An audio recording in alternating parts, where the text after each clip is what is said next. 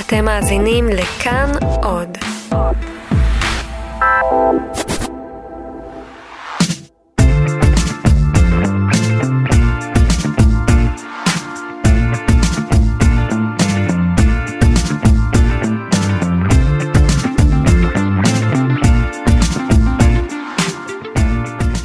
שלום לכם, את הפרק הזה של ההסכת שלנו מה קורה כאן הקלטנו כבר ביום ראשון האחרון כשנדמה היה שהדבר המסעיר ביותר שקורה עכשיו בארץ אלה ניצני החורף שראינו בשמיים.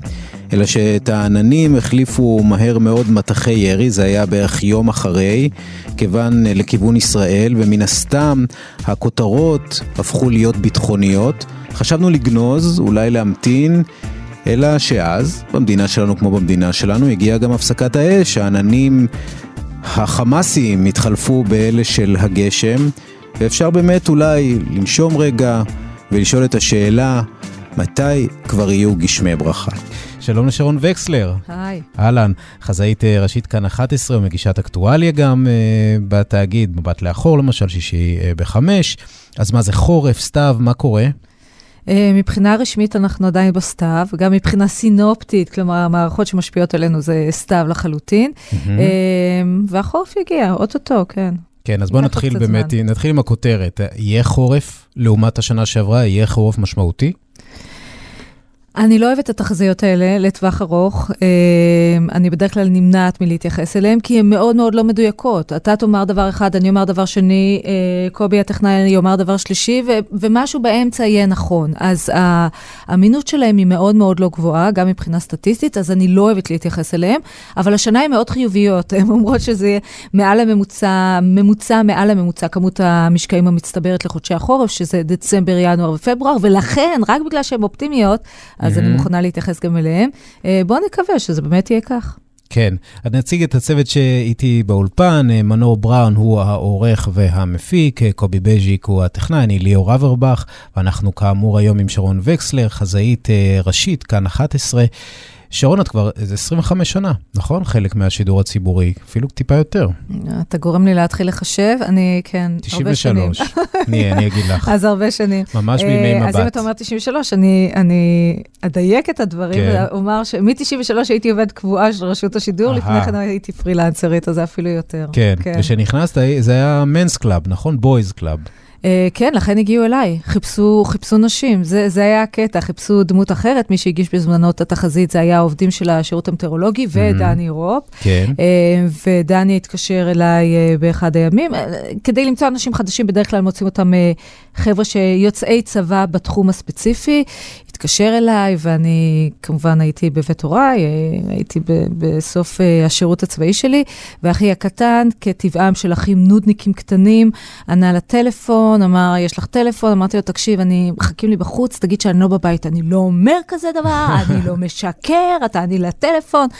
נו, שוין, עניתי לטלפון, הוא אומר לי מישהו אה, שהוא דני רוב, והוא רוצה שאני אבוא. היה לי ברור, ברור, ברור לגמרי שאחד מהחבר'ה עובד עליי. ואמרתי לו, תקשיב, אני לא מזהה את הקול שלך. Mm. אמ, שזה לא מתאים לי, אני בדרך כלל מזהה מאוד מהר, אני לא מצליחה לזהות מי אתה.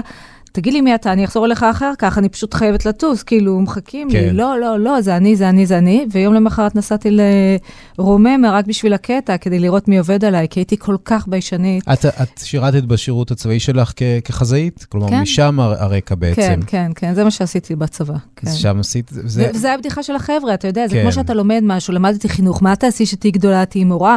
אז על אותו משקל, מה תעשי, תעבדי בשבשבת? זה היה בזמנו שבשבת, כן, זה היה כן. משהו נפרד.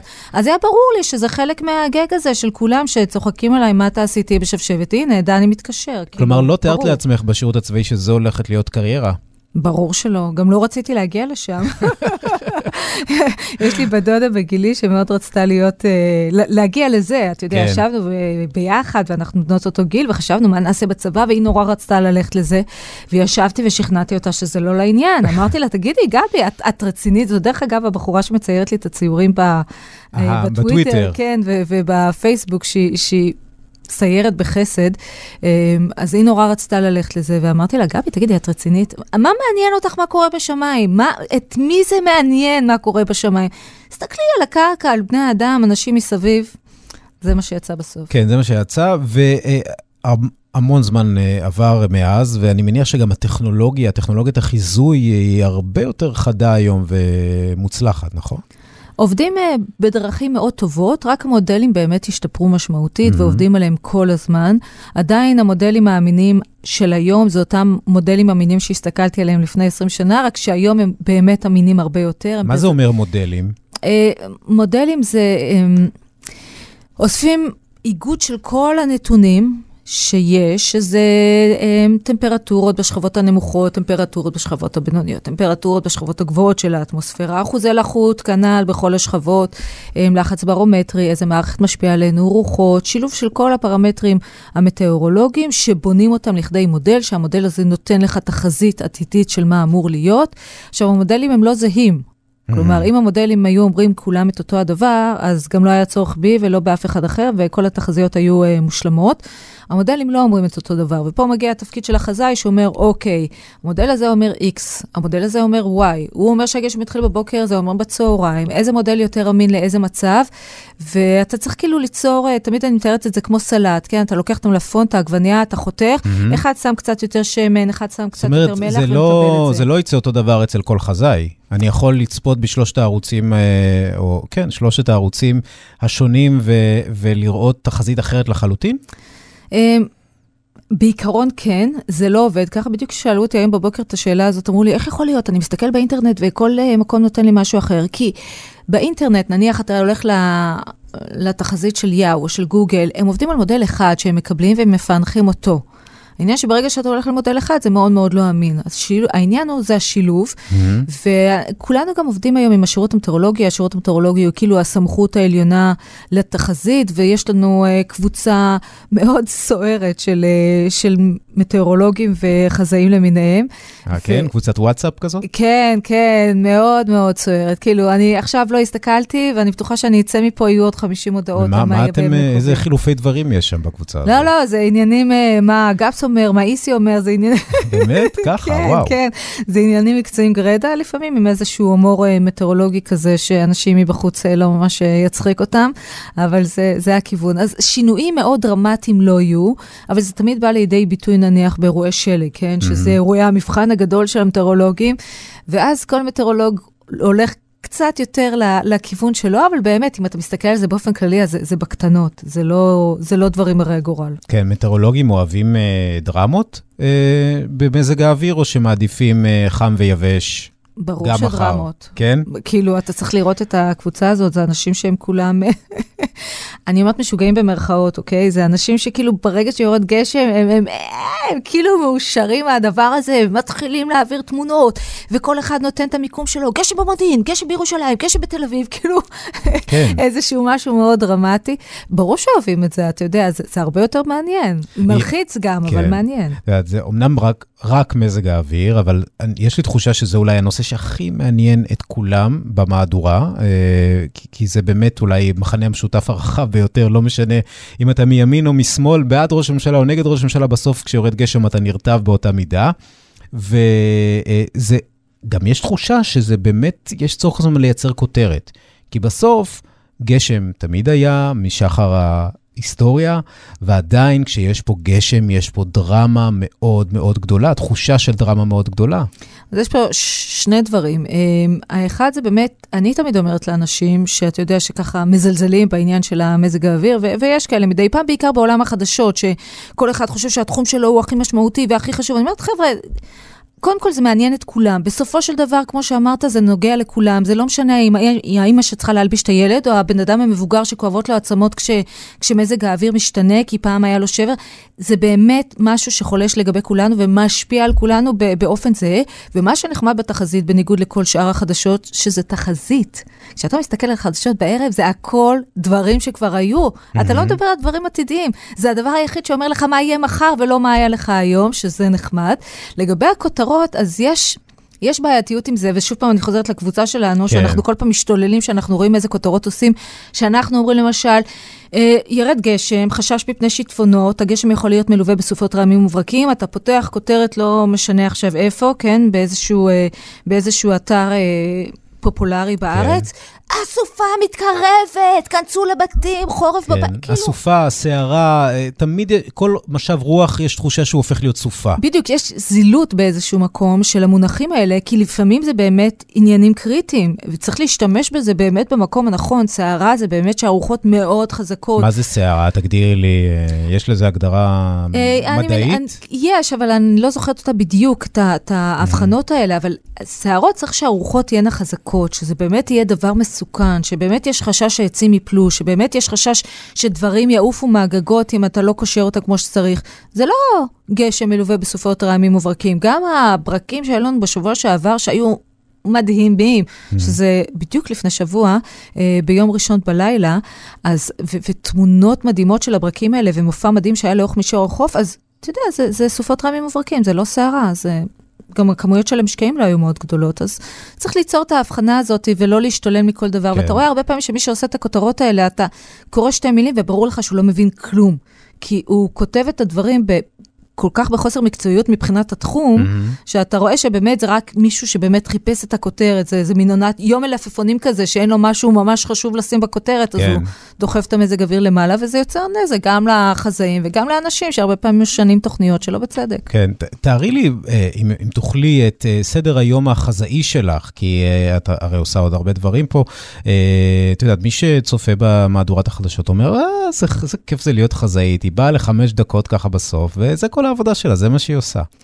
אז אני פותחת הבוקר ב-6 בבוקר, כל בוקר השעון מצלצל. דבר ראשון שאני עושה, נכנסת למכ"ם בגשם בימים כאלה, נכנסת לתחזית של מזג האוויר. אה, זה להיות כל הזמן עם אצבע על הדופק. המודלים מתעדכנים פעמיים ביום, בבוקר ובערב. אז בבוקר אין לי... אני עוד לפני העדכון של הבוקר, שמתחיל דווקא בשעה יותר מאוחרת, ובמהלך כל היום אתה בודק מה קורה, איפה הדברים נמצאים. בימי קיץ זה פחות מסובך, כן? זה, זה הרבה יותר פשוט. אה, זה כולל גם הכנה של הגרפיקה, וזה כולל אה, חיפוש וויסים במידה, ואתה יודע, תמונות כאלה מהעולם, ולחפש אה, להיות גם עם אצבע על הדופק על מה שקורה בעולם, כן? כי כולם חושבים שאם אתה מבין במזג האוויר, אז אתה מבין בכל מה שקורה על כל מקום בכדור, ברור, Mhm, נכון? כן. אז לא, אבל, לא? אבל אני מנסה שכן, אז אתה כל הזמן מתעדכן בדברים אה, מעניינים שקורים בעולם.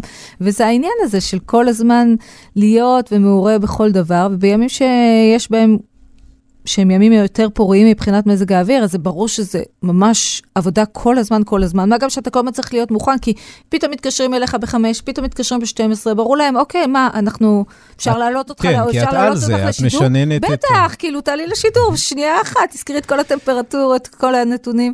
אז באמת כל הזמן מעורים בתוך הדבר הזה, וגם אמרת שיש את העניין הזה עכשיו שאני עושה דברים נוספים, כן. אז...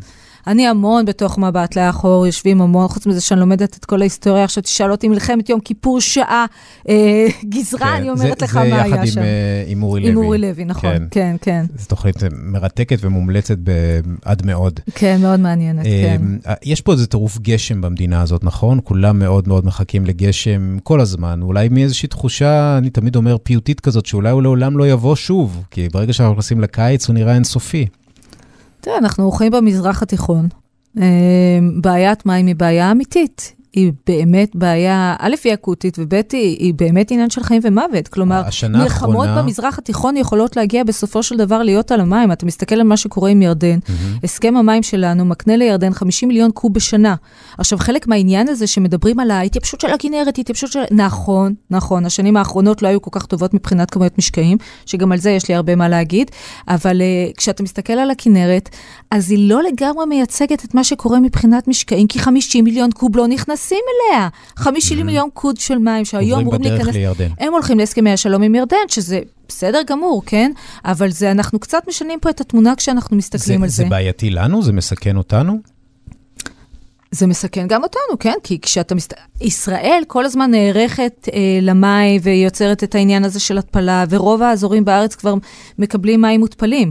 שזה גם בעיה, כי בתוך המים האלה אין את כל המינרלים שמגיעים דרך האדמה והמגנזיום, ולך תדע מה יהיה פה עוד עשר שנים, ואיך הילדים יראו שהם לא מקבלים את המגנזיום שאנחנו קיבלנו, והאם זה ישפיע, והאם זה ייצור מחלות חדשות. זה גם עניין נוסף שנכנס לתוך המערכה הזאת.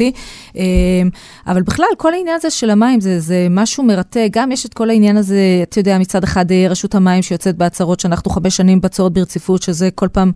באיזשהו מקום קצת מרגיז אותי, כי בצורת זה משהו מאוד נקודתי בדרך כלל, ובצורת אה, חמש שנים ברציפות היא לא בכל הארץ, היא באזורים מסוימים, ואנחנו לא כל כך מבינים את זה. אז בואי, רגע, בואי נתעכב על זה, כי זה מעניין. קודם כל, את אומרת, ישראל לא מתייבשת, אלא אולי ישראל מייבשת את עצמה. אה, תראה, היא גם מתייבשת. אי אפשר, אי אפשר להתעלם מזה שמקורות המים נמצאים במצב לא טוב. אנחנו תמיד מתייחסים לכנרת, אבל מה שאנחנו באמת משתמשים פה זה גם האקוויפרים. והאקוויפרים באמת, אה, המליחות באקוויפר החוף הולכת וגדלה ככל שיש בה פחות מים, אז המי, המליחות הולכת וגדלה שם, שזו בעיה מאוד גדולה. ובכלל מקורות המים בארץ זה בעיה מאוד גדולה, אבל מצד שני יש, יש את העניין הזה של איזושהי מחזוריות בטבע. אתה יודע, אה, עכשיו אנחנו מתייבשים, אני, אני טיפוס... לא יודע, קשה לי להגיד על עצמי טיפוס אופטימי, כי אני לא ממש, אבל אה, יש בי מין... ואת החזאית, או... יש בי איזה כן. מין אמונה כזאת שהדברים מתגלגלים. אתה יודע, עכשיו אנחנו בשלב לא טוב. באיזשהו, באיזושהי ירידה של העקומה. אה, אני מאמינה שבאיזשהו שלב זה גם יעלה. זה לא משהו קבוע, ואנחנו רואים את זה לכל אורך ההיסטוריה. זה לא שזה פעם ראשונה שאנחנו נמצאים במצב כזה, אבל המצב הוא לא טוב. זה, היינו, היינו זה במצבים אה, בזה. חמורים מזה. אה, אני לא בטוחה שהיינו במצבים חמורים מזה בצורה משמעותית, גם אם אתה מסתכל על הכנרת, גם אם אתה מסתכל על מקורות המים. מצד שני, אתה יודע, המהלך של השנים שאנחנו בודקים הוא לא כזה ארוך לאורך ההיסטוריה. אנחנו בסך הכל הבדיקות האלה, כן.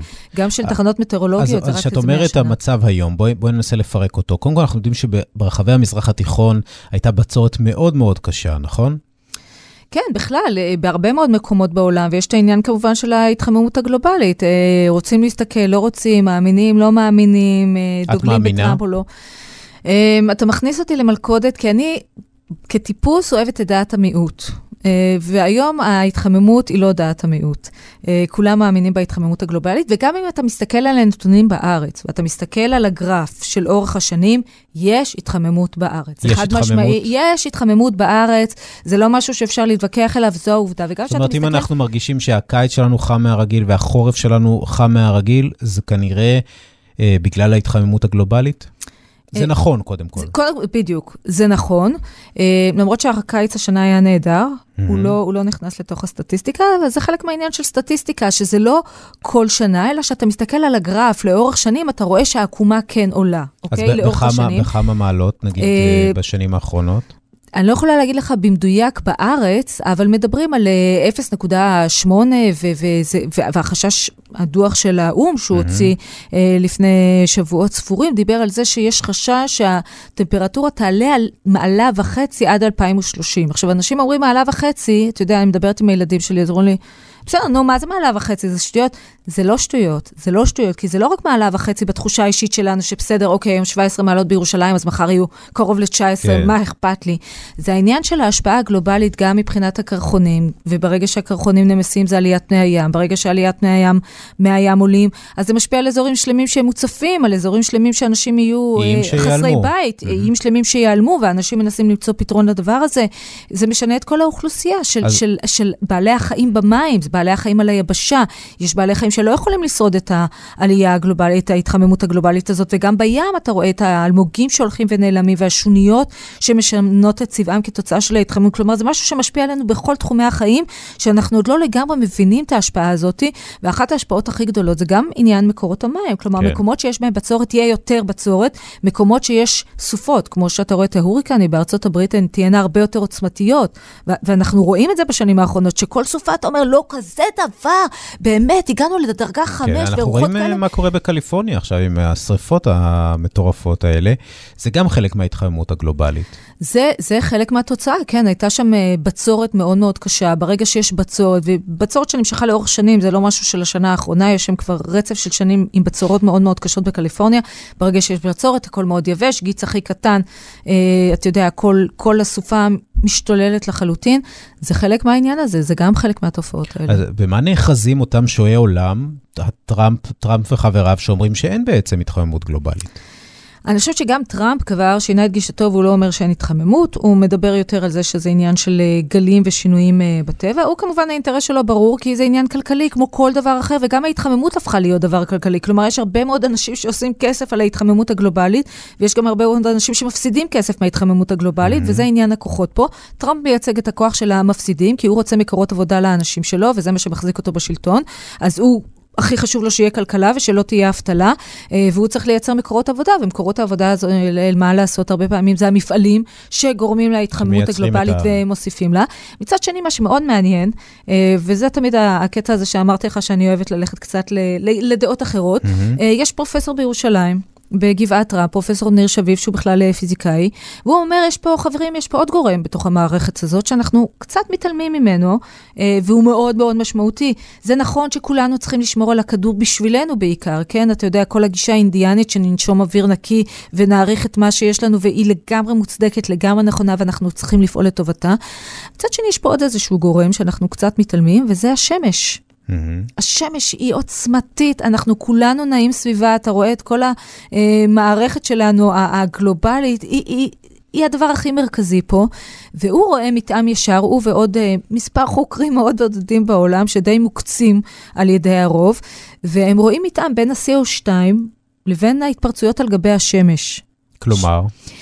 שהשמש, אנחנו יודעים שיש לה כל מיני uh, התפרצויות, והיא דבר חי, כן? כן? היא דבר נושם. שוקק. כן. שוקק כן. לגמרי. Mm-hmm. עכשיו, כשאתה רואה את ההתפרצויות האלה, זה מדהים לראות את הצילומים של נאס"א, אתה רואה איזה מרהיב, תשב יום אחד, תסתכל על השמש, תסתכל על נאס"א, זה, אפשר לראות את זה עשר שעות, זה, זה מרהיב ביופיו.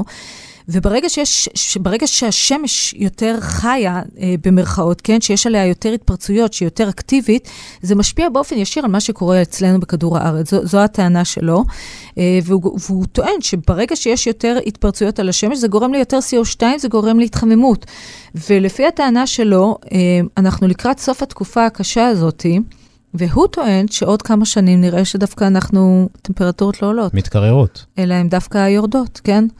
אה, וזה מאוד מעניין. זה, זה, זה שוב, אני אומרת, לשים בצד את כל העניין של ההתחממות ושמירה על כדור הארץ, שאסור לגעת בזה, זה נכון, חייבים לעשות את זה. כן. וצריך למצוא אנרגיה חלופית, וגם בארץ זה מגוחך שאנחנו נמצאים בארץ השמש הנצחית הזאת, שיש לנו כל כך הרבה שמש, אולי זה המשאב העיקרי שקיבלנו פה, ולא מנוצל תום, לא אתה יודע. לא מנוצל ב- כאנרגיה סולארית, למשל. כן, אתה רואה שיש המון פיתוחים שעובדים בארץ ומוכרים אותם לחו"ל. למה, למה המדינה לא אומרת, אוקיי, בואו ניקח כן. את זה כן. אלינו, אנחנו אז... נמצאים פה כבר, בואו נשתמש בזה. כן, את אומרת, ההתחממות הגלובלית, בואו נדבר על ההתחממות הישראלית. אה, מה עשוי לקרות לנו בשנים הקרובות בגלל ההתחממות הזאת? האם הקיץ ימשיך להיות חם מהרגיל, החורף ימשיך להיעלם? אה, החורף זה מאוד מעניין, כי כשמסתכלים על כמויות הגשם לאורך השנים, רואים שהם לא ירדו. Mm-hmm. כן יש התחממות, אוקיי? זה אמרנו חד משמעית, זו עובדה וזה קיים, אבל כשאתה מסתכל על כמויות המשקעים, הם אותם כמויות, אין הבדלים משמעותיים. היית מצפה שכשאנחנו מדברים על ההתחממות, אז נראה מצד אחד באמת עלייה, כמו שאנחנו רואים, אבל נראה פחות גשם, נכון? Mm-hmm. אז לא רואים פחות גשם, אבל רואים פחות ימי גשם. מה זה אומר? זה אומר שהגשמים מגיעים... בצורה מאוד אינטנסיבית, מאוד כן? מאוד חזק, אבל קצר. בדיוק, פחות ימים, יותר גשם, mm-hmm. שזה פחות טוב לנו, ובעיקר לחקלאות, כן? רוב הגידולים החקלאיים, לא כולם, אבל רוב הגידולים החקלאיים, כן, צריכים את הגשם המתמשך הזה לאורך זמן, וברגע שזה בא בכמה ימים, זה פחות משמעותי, גם מקורות המים, כן? כן. אה, האדמה פחות מחלחלת, פחות סופגת את המים, ואז ברגע שזה מגיע מאוד אינטנסיבי לפרק זמן קצר, אז זה פחות מגיע לאקוויפרים, שזה גם בעיה. Mm-hmm. אז מבחינת הכמות, אם אתה מסתכל נטו על הכמות, היא לא השתנתה, אבל בגלל האופן שבו הוא יורד, אז זה כן משפיע עלינו, ואנחנו רואים את זה באמת שהאקוויפרים במצב לא טוב, וכל מקורות המים. אנחנו, עד כמה ישראל היא מקום שהוא מועד באמת לדברים, אה, לתופעות אה, מטאורולוגיות חריגות, או עכשיו, במיוחד כשמזג האוויר באמת מתחרפן, אפשר להגיד. אני, לי נדמה, כשאני בחורף שעבר, ראינו תופעות שלא ראינו עד כה. אה, עד כמה זה נכון? עד כמה אנחנו עשויים פתאום לראות פה סערה בסדר גודל של הוריקנים כאלה, או, או דברים אה, באמת מבעיטים, כמו שהתחזיות האפוקוליפסיות אומרות?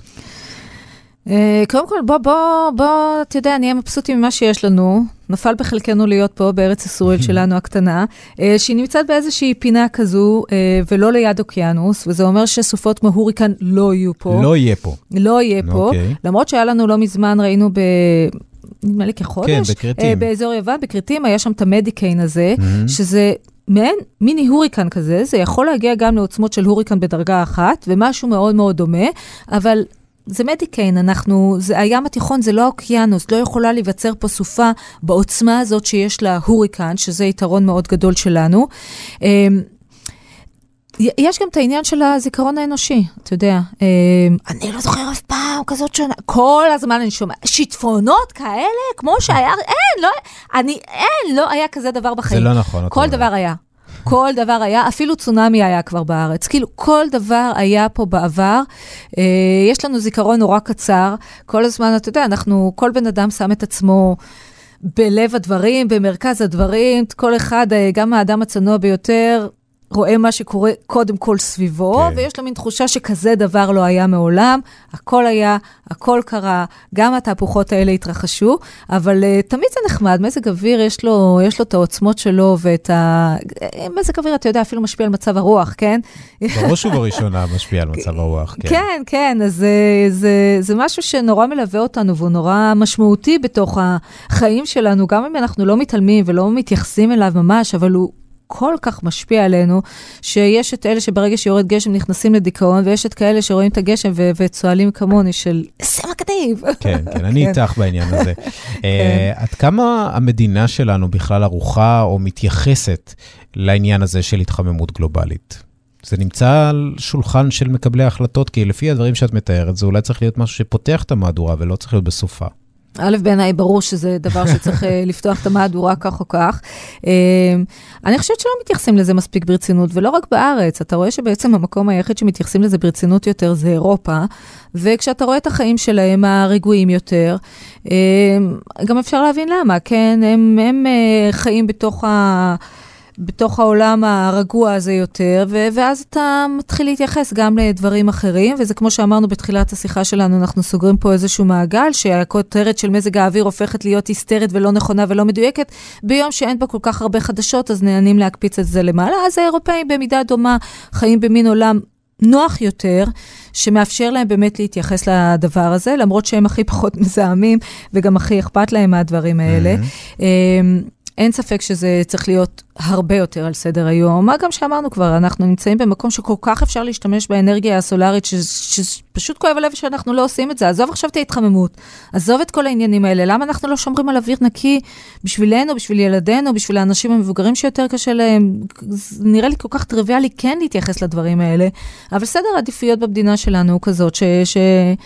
לא יודעת אם להגיד לא מאפשר, ברור שאם מישהו היה רוצה באמת ש, שזה יקרה, אז היו עושים את זה, אבל יש תמיד את העניינים הביטחוניים, יש תמיד את, הדבר, את העניינים הפוליטיים, כל אחד חושב שהעניין שלו הוא הרבה יותר משמעותי והרבה כן. יותר קריטי. בסופו של דבר, המזג האוויר זה זה שיכתיב פה את העתיד. בכלל, נושא איכות הסביבה, אה, נדמה שהוא עדיין כמובן בוער, ויש, אה, עכשיו ראינו בחירות מוניציפליות. לא הרגשתי שנושא איכות הסביבה הוא נושא מרכזי בבחירות המוניציפליות שהיו בכל הערים ברחבי הארץ, כפי שזה אולי היה בעבר. זה נראה שזה קצת פחות טרנדי, לא? Uh, יכול להיות, אני כאילו מצטרפת אליך פה, פה אתה יודע, סתם uh, לזרוק רעיונות באוויר, כן. אבל יש בזה משהו, גם כשאתה רואה את הבחירות לרשויות המוניציפליות, לכולם מאוד מפריע העניין של הלכלוך ברחובות, אבל לא העניין של הפחים למחזור. Uh, כשאתה מסתובב באירופה, אוי ואבוי לך אם תשים משהו בפח הלא נכון, כאילו יקפצו עליך אנשים מסביב, יגידו לך, מה אתה עושה? זה בכלל לא מתאים. כן. לא בצורה הזאת, בצורה מאוד אדיבה ועדינה, כן. אבל ש... עם הקו לא מתחת לחגורה כמו. שצריך. כן, יש בזה כנראה משהו, קצת, אולי קצת עייפים מ- מלשמוע את זה ולא להרגיש את זה, כי זה mm-hmm. משהו שבאמת אנחנו נרגיש לאורך זמן, ואתה לא מרגיש אותו מעכשיו לעכשיו, אז מאוד יכול להיות שאנשים אה, אומרים, אוקיי, נמאס לי כבר לשמוע את הסיפור הזה להתחממות, והנה תראי את טראמפ אה, בארצות הברית, אה, ו- והוא אומר לכולם שזה בכלל לא קיים, אז מי את שתגידי אחרת? אז יכול להיות שבאמת יש בזה משהו מעייף, שאתה, שאתה לא מרגיש את זה, אבל זה כן דברים ש- שבסופו של דבר הם מאוד יקבעו את העתיד שלנו, ש- שזה טעות לא להתייחס אליהם. כן. מהו יום הכיפורים של החזאים? אחרי אחת לכמה זמן יש כזה דבר. את זוכרת את הפלופ הגדול ביותר שלך או של עמיתייך אתמול? יחד? כבר אתמול? מה חשבתם שיהיה? יש, יש כל מיני פלופים גדולים, אבל אתה יודע, אתה אומר מה את הכי זוכרת, אז אה, זה, זה עדיין צורב, כן? כן. אה, אחי רצה לטייל בדרום, אמרתי לו, מה פתאום, שיטפונות, ובאמת בשבת, בין שישי לשבת, ליל שבת, ירדו המון משקעים בדרום. ואנשים יצאו אתמול לטייל, ו... לא כולם נזהרו, ואז ראינו את הבלגן שהיה אתמול, כן, כן עם החילוץ. חילוץ, בסוף השבוע. כן, כן, החילוץ שהיה. אז גם כשאנשים יוצאים לטייל, הם תמיד צריכים להיות זהירים, אבל uh, תשמע, אני בתוך המשפחה שרופה. אחי מאוד כועס עליי, אני ביטלתי לו את הטיול בנחלים. כן. אז אה, זה, זה, זה כאב. יש את הימים האלה בעונת מעבר שהם נורא בעייתיים. לפני שעה דיברתי עם קרן נויבך, כולי התנצלות, אה, מתרפסת בפניה במהלך השידור, שאומרת לי, אה, רימית אותי, כי חשבו, חשבו שיהיה יום אחר. גשום ופחות. אה, כן, כן. היום גם- אנחנו מקליטים, ב, נגיד ביום ראשון, ב- לא יודע מתי אנחנו נעלה, בהמשך השבוע, במורד השבוע, אבל אנחנו זה מקליטים יהיה את זה מעולה בתחילת... אם נעלה ביום רביעי, כי יום רביעי אמור להיות גשם, ואז יהיה ממש כן. מבול.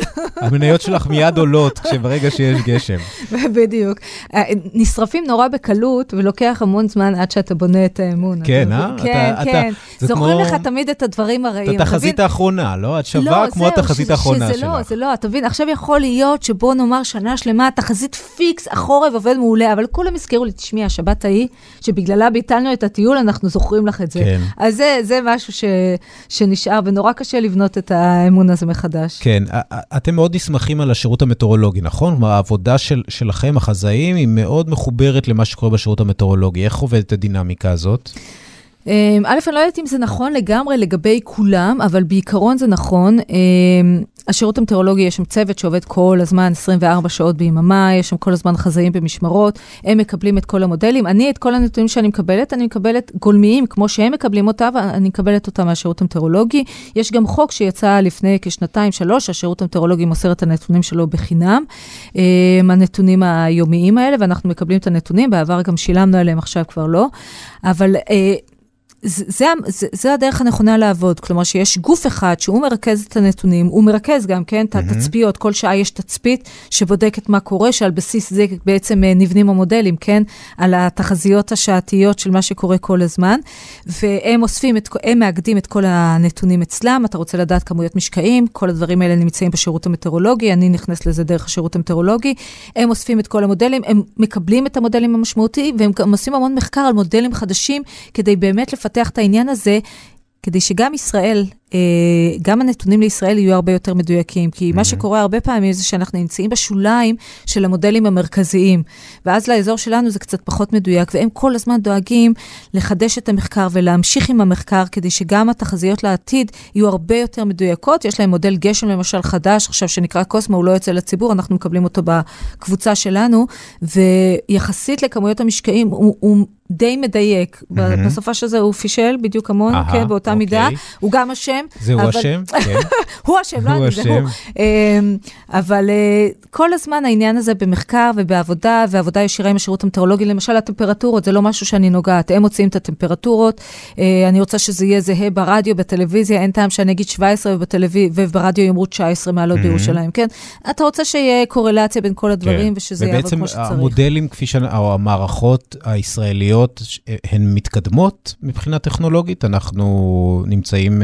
אנחנו בקו אחד עם, ה, עם, עם מה שקורה בעולם אה, כל הזמן. השירות המטאורולוגי מהבחינה הזאת עושה עבודה נהדרת של מחקר ושיתופי פעולה עם, אה, עם גורמים אחרים בעולם, בעיקר עם גורמים אירופאים, כדי לקדם את העניין שלנו גם. וצריך להגיד גם אולי משהו על, על מערכות היחסים בין הציבור לבין השירות המטאורולוגי, בעיקר המטיילים למיניהם, מערכות החינוך, אנשים שיוצאים אה, לטיולים. איך זה עובד, איך עובדת הדינמיקה שם? צריך להתקשר ולבדוק מול השירות המטאורולוגי? האם אפשר לצאת לטיול? אי אפשר לצאת לטיול?